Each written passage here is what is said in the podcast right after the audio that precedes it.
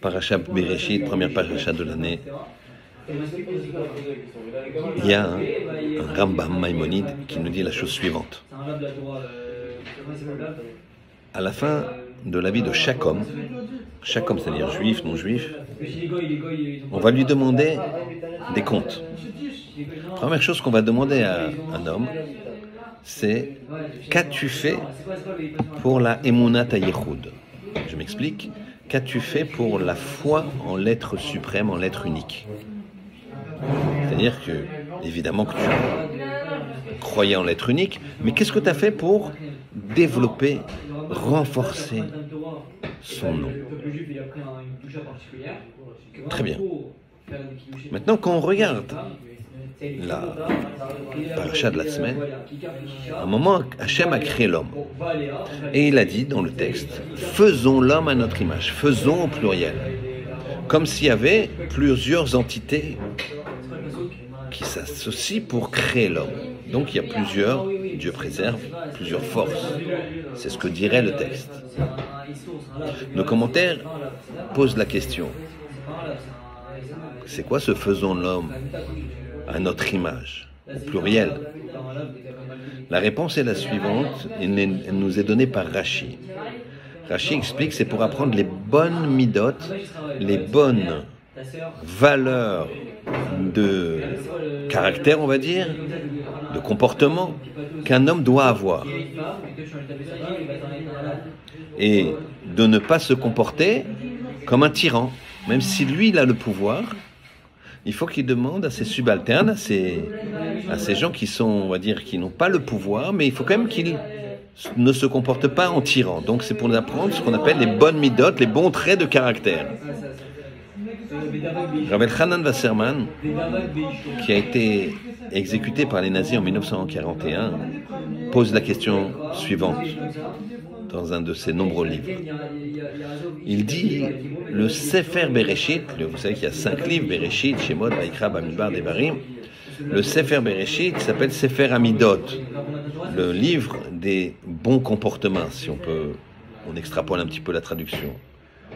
Et donc, dans tout le Sefer, et on le verra que Dieu Hachem nous aide, il y a des histoires fantastiques de Avraham, Yitzhak, Yaakov, Sarah, Rivka, Rachel, Véler, et qui nous montrent des midotes époustouflante. Pourquoi mettre le principe des midotes dans ce problème d'éventuelle dualité du Créateur? Pourquoi mettre, entre guillemets, en faiblesse la croyance dans un être unique en disant faisons l'homme à notre image pour avoir comme résultat de dire ne te comporte pas comme un tyran pour avoir des bonnes midotes. Bien, Rav nous dit quelque chose d'extraordinaire. Il nous dit parce que quelqu'un qui ne croirait pas en Dieu, c'est quelqu'un qui a des mauvaises midotes. C'est quelqu'un qui est prétentieux. Parce que c'est très très facile de croire en Dieu. Vous prenez la génétique, les chromosomes, la probabilité qu'ils se mettent par deux, c'est très rare. C'est une probabilité infime. Le fait d'être normal, c'est anormal. Vous prenez les astres, le soleil, les mouvements de, de toute la voie céleste. C'est incroyable. S'il y a un millimètre, moins que ça même, de décalage dans la trajectoire de la Lune ou du Soleil ou d'un des astres, au bout d'un certain temps, tout explose. Les saisons toujours cadrées au même moment, etc. etc. Donc c'est très très facile de croire en Dieu. Et celui qui ne croit pas en Dieu, eh bien, c'est qu'il a des mauvaises méthodes. Et pourquoi il ne voudrait pas croire en Dieu? Parce que croire en Dieu veut dire appliquer sa volonté. Et comment on l'applique? C'est très facile. La démarche qu'on va reprocher à un homme, c'est la suivante.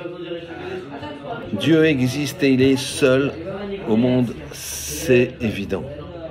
si tu penses qu'il y a deux entités, alors si cette entité-là, elle peut limiter cette entité-là, alors cette entité-là n'existe plus. Et si cette entité-là ne peut pas limiter celle-là, alors c'est lui qui n'existe plus. C'est très facile d'avoir la la foi en l'être suprême. Et quand on l'a, on cherche ce que nous demande Hachem. Et donc on va chercher dans les religions monothéistes. Et on va s'apercevoir que la seule religion monothéiste qui prévoit des lois pour celui qui est né de mère juive, c'est-à-dire juif, et celui qui n'est pas né de mère juive, c'est-à-dire non juif, eh ben, il prévoit un code.